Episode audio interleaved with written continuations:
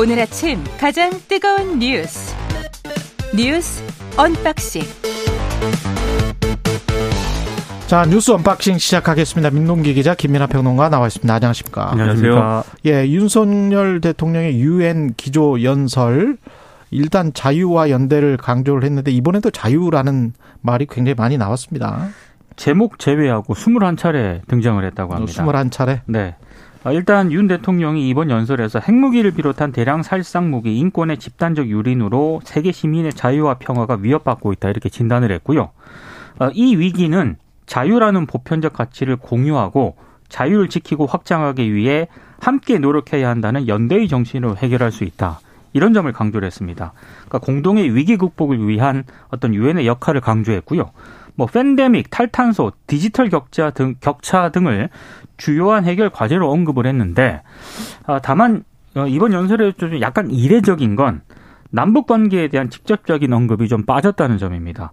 보통 우리 대통령이 유엔 기조 연설 할 때 남북 관계를 꼭 언급을 하거든요. 예. 근데 직접적이거나 구체적인 언급은 없었는데 어 신문들 분석을 보니까 뭐 남북 관계 일단 경색 국면이 장기화되고 있는 점 그리고 어, 지금 윤석열 정부의 담대한 구상의 실효성을 놓고 어, 좀 의구심이 제기되고 있는 이런 상황에서 어, 연설의 핵심 아젠다로 좀 내세우기에는 좀 부담으로 작용한 것 아니냐 이런 분석을 내놓고 있습니다.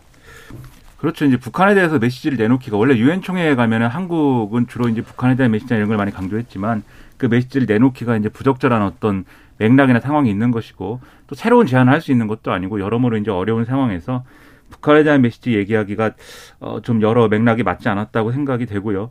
그냥 또 하나 이제 주목이 될 만한 게 자유라는 단어를 많이 썼다고 이제 이제 보도가 되는데 예. 기존에 이제 자유 이렇게 윤석열 대통령이 얘기를 하면 이게 어떤 어이 소위 말하는 이제 자유 진영과의 코드 맞추기 이런 걸로 많이 해석이 됐지 않습니까? 예. 유엔에 가서 한 얘기는 그렇다기보다는 지금까지 뭐 예를 들면은 어 강대국들의 패권 위주의 어떤 그런 어 국제사회의 질서 이런 것보다 뭔가 보편 타당한 유엔 중심의 어떤 질서가 필요하다라고 역설을 한 거니까 똑같이 자유를 얘기하긴 했습니다마는 이런 메시지가 좀 더 이제 뭐 이 바람직하고 긍정적인 것이 아니냐 이런 생각이 들었고요. 앞으로도 그런 방향으로 이렇게 어떤 이 어, 그 외교 노선이라든가 국정 정책의 방향이라든가 이런 것들이 잡히면 더 좋지 않겠느냐라는 생각이 듭니다. 그 너무나 추상적이고 애매모호한 표현들이 많아 많기 때문에 구체적으로 사실은 이걸 관련해서 어떤 내용들이 있을 것이냐 대통령실 출입 기자들과 백 브리핑이나 이런 것들을 했을 텐데 대통령실 출입 기자들은 자유가 이제 강조가 되면 그 아까 말씀하신 자유 진영 그런 것들 때문에 이제 중국과의 그렇죠. 갈등 그 미국 언론들에서 항상 이제 주장하는 게 이제 네. 그런 거잖아요. 중국과의 진영 싸움, 패권 전쟁 때문에 이 모든 것들이 촉발된 그 현실을 이야기를 하는데 우리 기자들도 아마 그런 것들을 물어봤을 것이고 대통령실에서 여러 가지를 감안해서 상당히 추상적으로 다 써버린 것 같고요. 음. 그다음에 탈탄소와 관련해서도 탈탄소라는 말에 사실은 신재생 에너지와 원자력도 지금 같이 들어가 있는 거잖아요. 그렇죠. 정부의 기조를 보면. 네. 근데 신재생 에너지라는 단어를 선택하지가 선택하지 않고 탈탄소라는 말만 나왔잖아요. 이런 것들을 감안을 해보면 상당히 좀 신중한, 음. 예.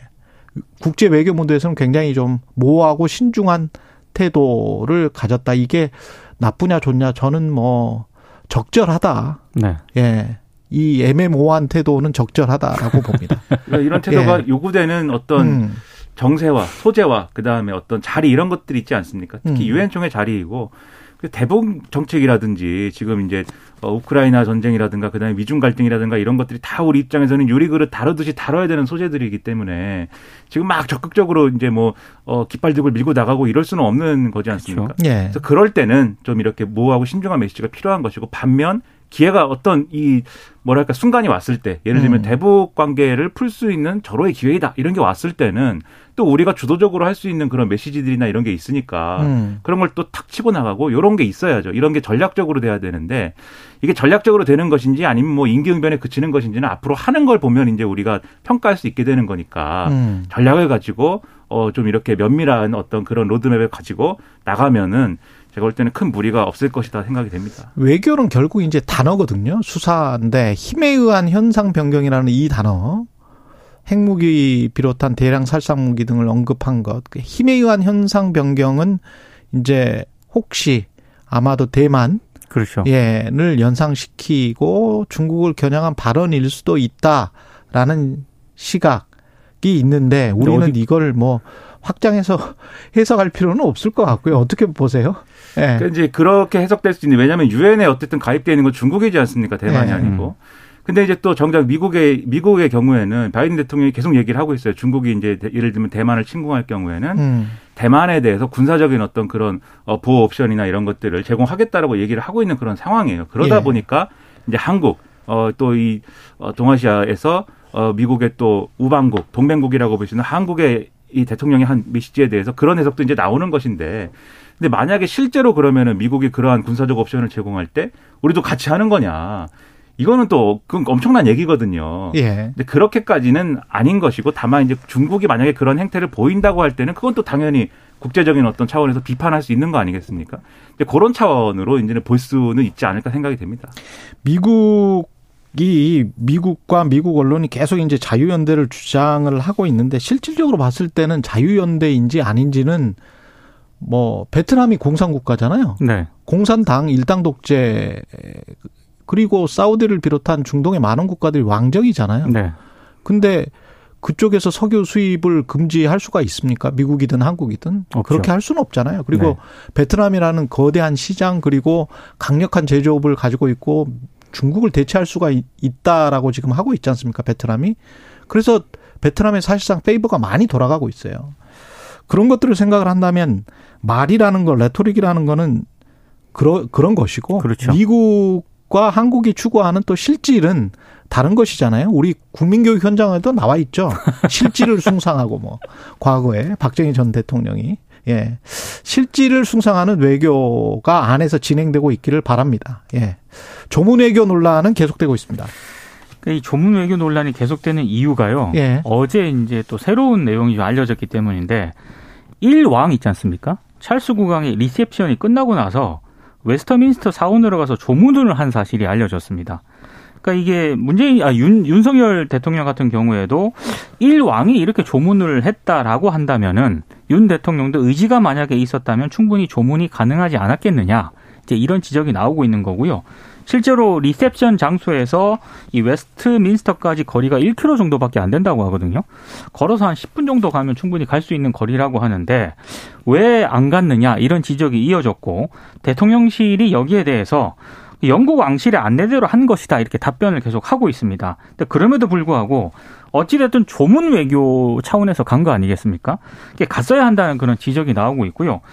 이- 이게 좀 논란이 게- 계속 될 수- 되고 됐던 게 어제 또 대정부 질문에서 한덕수 총리가 어, 윤 대통령뿐만 아니라 EU 집행위원장, 파키스탄 총리, 뭐 모나코 국왕, 그리스 대통령도 어, 조문록 작성을 했다. 음. 이렇게 얘기를 했거든요. 그러니까 우리 대통령만 그런 게 아니다. 이런 차원에서 이제 얘기를 한 건데 어제 대정부 질문에 나섰던 민주당 김의겸 의원이 본인이 이제 이른바 구글링을 해가지고 몇 개 사진을 제시를 했습니다. 근데 이 사진을 보면 오스트리아 대통령, 그리스 대통령 가서 참배를 했다고 일단 반박을 했고요.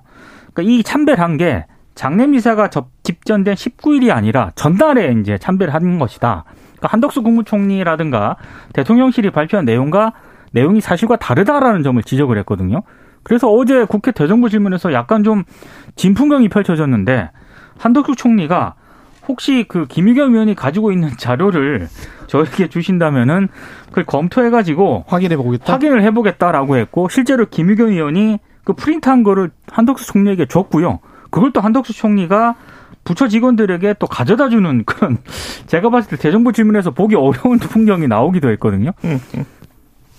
네, 좀 이게 전 두 가지를 말씀드리고 싶은데 어, 이게 조문을 하는데 성공했느냐, 뭐 실패했느냐 이 문제는 뭐 그러니까 사실 장례식에는 참석을 했고 그렇죠. 조문은 지금 하지 못한 거죠. 그렇죠. 예. 그렇죠.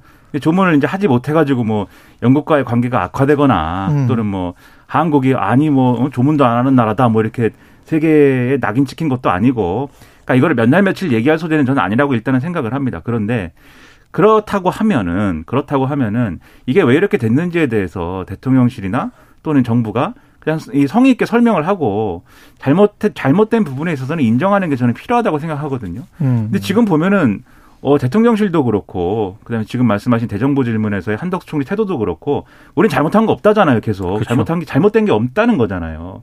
근데 잘못된 게 없다는 거에 대해서 지금 납득이 안 되지 않습니까? 그리고 전혀 지금 어떤 상황이었는지, 그리고 어떤 내용들로 이 참배가 진행이 된 것인지에 대해서 사실관계도 지금 확인을 못 하고 있는 거잖아요, 정부가. 예. 그렇다고 하면 이게 이 이슈 자체에 대한 어떤 문제보다도 이것을 다루고 대응하고 이것을 국민들에게 설명하고 국회에 설명하는 어떤 정권과 정부의 태도 이런 것들은 문제가 될 수밖에 없죠. 제가 볼 때 이거는 당연히 우리가 준비가 소홀했던 것이고 다소 아니한 어떤 태도로 임했던 것인데 영국 방문에 대해서 근데 그 점은 원인은 어디에 있으며 예를 들면 뭐어뭐 어, 뭐 정권 초여서 아직 뭐 이런 외교나 이런 문제에 대해서 아직 이런 여러 가지가 잡히지 않았다 그 점에 대해서 이렇게 보완하겠다 이렇게 설명하면 되는 것인데 그런 문제도 아니고 이름 이 영국 왕실의 어, 저 안내에 따른 것이다. 그럼 다른 정상들은 뭐 안내에 안 따라가지고 뭐 그랬느냐. 그러니까 저도 좀 이해가 안 되는 게 음.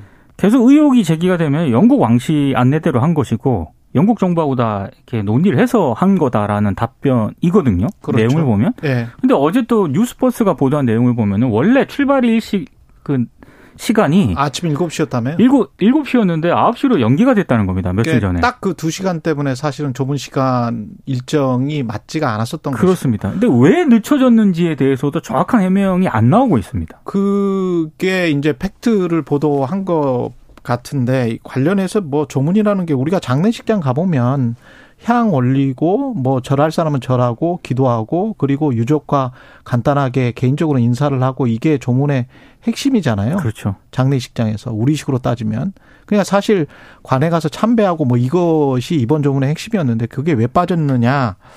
근데 여당 어제 김재원 전 최고위원이랄지 허은하 의원 같은 경우는 준비 부족 똑같은 이야기를 했어요, 사실은. 음. 그래서 여당의 일부 의원들도 같은 생각을 가지고 있는 것이고 이런 것들이 우리만 문제가 되고 있느냐. 어제 프랑스 24 관련해서 뭐 마크롱 대통령이 그 운동화를 신고 갔었거든요. 네. 영부인도 마찬가지고 걸어가느라고. 네, 걸어가느라고. 근데 아마 고, 고, 그 장소까지도 그걸 신고 갔었던 것 같은데. 웨스트민스터 홀 대까지. 예, 예. 그 관련해서 프랑스 24에서도 비판이 엄청 쏟아졌습니다. 갈아 신었어야지 뭐 예, 이런 거군요. 그렇죠. 예. 그러니까 복장 자체도 굉장히 좀 캐주얼한 복장이었고 그래서 프랑스 언론들이 물론 이제 저는 불어를 못하니까 영어로 된 프랑스 24랄지 다른 프랑스와 관련된 매체들을 보고 지금 말씀을 드리는 건데 이게 쉐임이다. 수치를 음. 프랑스에 안겨줬다. 국격의 문제다. 무슨 운동화를 신고 가냐. 뭐 이렇게 이야기를 했, 하더라고요. 그러니까 이게 그 미묘한 그 차이가 있는 거죠. 이제 정말 예, 프랑스 언론까지 보시는 거 대단하십니다. 네. 한국 언론 보는 것도 이렇게 어렵고 힘든데. 예. 경찰이 이준석 전 대표 성비 의혹에 대해서 불송치 결정을 내렸습니다. 그러니까 공소시효가 일단 지났다고 판단을 한 것 같습니다. 음. 그래서 공소권 없음 판단을 내린 것으로 보이는데요. 이준석 전 대표는 2013년 7월과 8월 이른바 대전의 한 호텔에서 김성진 아이카이스트 대표로부터 성접대를 수수한 혐의를 받고 있는데 이게 공소시효가 5년이거든요. 어, 그래서 여기에 대해서 일단 저 불기소 어, 불송치 결정을 한 거고요. 다만 이준석 전 대표가 지금 증거인멸 교사 혐의하고 무고 혐의도 지금 받고 있습니다. 근데 이 부분에 대해서는 계속 수사를 하겠다라고 밝히고 있기 때문에 이 부분에 대해서 결론이 어떻게 날지는 일단 상황을 좀 봐야 될 것 같습니다. 그러니까 이게 이제 알선 수재라는 게 이런 거지 않습니까? 내가 공무원은 아닌데 음. 내가 잘 알고 있는 공무원을 통해서 뭘 해주겠다. 그렇죠. 이런 약속을 받고 뭘 받았다. 이제 이러면 이제 알선 수재가 되는 건데, 그러니까 이제 성매매와 관련된 이런 혐의는 이제 공소시효가 지난 것이고, 근데 알선 수재가 만약에 이제 인정이 된다고 했을 때 알선수재하고 앞에 이제 성매매를 통한 어떤 성접대까지 포함한 어떤 그런 것까지 합쳐가지고 이른바 포괄일제로 계산을 하면은 이번 달 말까지가 10호다. 그래서 이제 기소할 수도 있다. 뭐 이런 음. 얘기였지 않습니까? 근데 이제 알선수재가 아니라고 본 거는 선물을 뭔가 주긴 주거나 했다 하더라도 내가 뭘 해줄게라는 게 성립이 지금 안 됐다고 지금 보는 거잖아요. 예. 경찰은 그래서 관계 유지를 위한 선물을 주고받았다. 뭐 이런 것이기 때문에 사실 결과적으로 이 경찰 수사를 통해서 성접대 의혹의 사실관계나 이런 것들을 밝히, 밝히는 것은 그 맥락이나 이런 것들을 밝히는 것은 이제 어려워졌다고 봐야 되는데 다만 지금 말씀하신 것처럼 무고를 무고에 대해서 또 판단을 해야 된다라는 계속 것은 계속 그거는 그렇죠. 수사를 하겠다. 그렇죠. 이 무고의 맥락이라는 건 결국 또 그 사실관계를 판단할 거냐의 쟁점이 다시 형성되거든요. 그렇죠. 음. 근데 이제 무고죄로 고소를 한 것은 또 이 가로세로 연구소라는 뭐 유튜브 채널 쪽이고 또 그것을 주도한 변호사가 김건희 여사 팬클럽의 회장을 했다는 어떤 그 이력을 아, 강- 가지고 있는 강신업 변호사. 네. 그렇죠. 예. 뭐 변호사이지 않습니까? 음. 그러니까 이런 과정들이 계속해서 어떤 의심, 의구심 이런 것들을 살 수밖에 없는 과정인 것인데 그런 점에서 이제 결국은 이 무고 혐의와 관련돼 가지고 사실관계가 특정될 경우에 그걸 근거로 한 윤리위에서의 어떤 징계 판단이나 이런 것들이 이루어질 가능성 이런 것들은 뭐 여전히 있다. 이준석 전 대표 측은 그렇게 보는 것 같고요.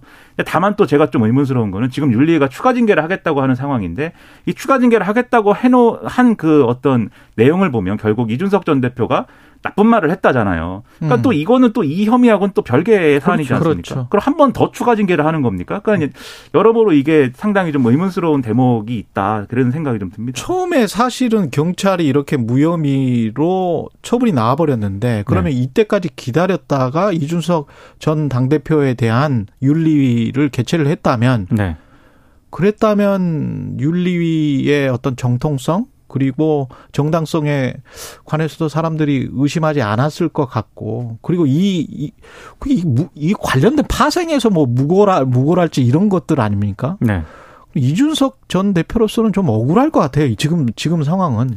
그러니까 말이에요. 이게 예. 근데 저는 당에서 예를 들면 아주 규율이 강한 당이고 그런 뭐게 있으면 그런 당이라고 하면 저는 뭐 이 이준석 전 대표가 받고 있는 의혹만으로도 뭐 징계는 가능하다고 생각을 하는데 음. 그런 당이 아니거든요 지금. 그러니까 이 뭐 국민의힘을 무시하는 발언이 아니라 예, 예. 지금까지 징계를 받은 뭐 의원이라든가 중진들이라든가 이런 사람들은 적어도 다 기다렸었다. 김성태 그렇죠. 김성태 전 의원이나 뭐 그렇죠. 이렇게 생각을 그렇죠. 해보면. 재판까지 가가지고 뭐가 결론이 나온 다음에 그걸 근거로 징계하고 했는데 음. 그러니까 이준석 전 대표 입장에서는 그런 부분이 억울한 거죠. 그러니까 이게 누가 봐도 좀 작위적이지 않습니까? 이러한 스케줄들이. 예. 그러니까 계속 논란은 이어지고 그럼에도 당에서는 이준석 전 대표는 어쨌든 아, 정치 생명은 어쨌든 뭐 일단은 좀 뭐 없애버린다 이런 취지고 계속해서 충돌이 이어가겠죠. 그리고 음. 다음 주 하나 변수가 또 남아 있지 않습니까? 예. 가처분 심문. 그렇죠. 이게 28일이거든요. 그렇죠. 네. 여기까지 듣고 아유 한두 개 더 남았었는데 예 뉴스 언박싱이 짝좀 짧네요. 예. 뉴스 언박싱 예 민동기 기자 김민아 평론가였습니다. 고맙습니다. 고맙습니다. KBS 라디오 최경영의 최강시사 듣고 계신 지금 시각 7시 39분입니다.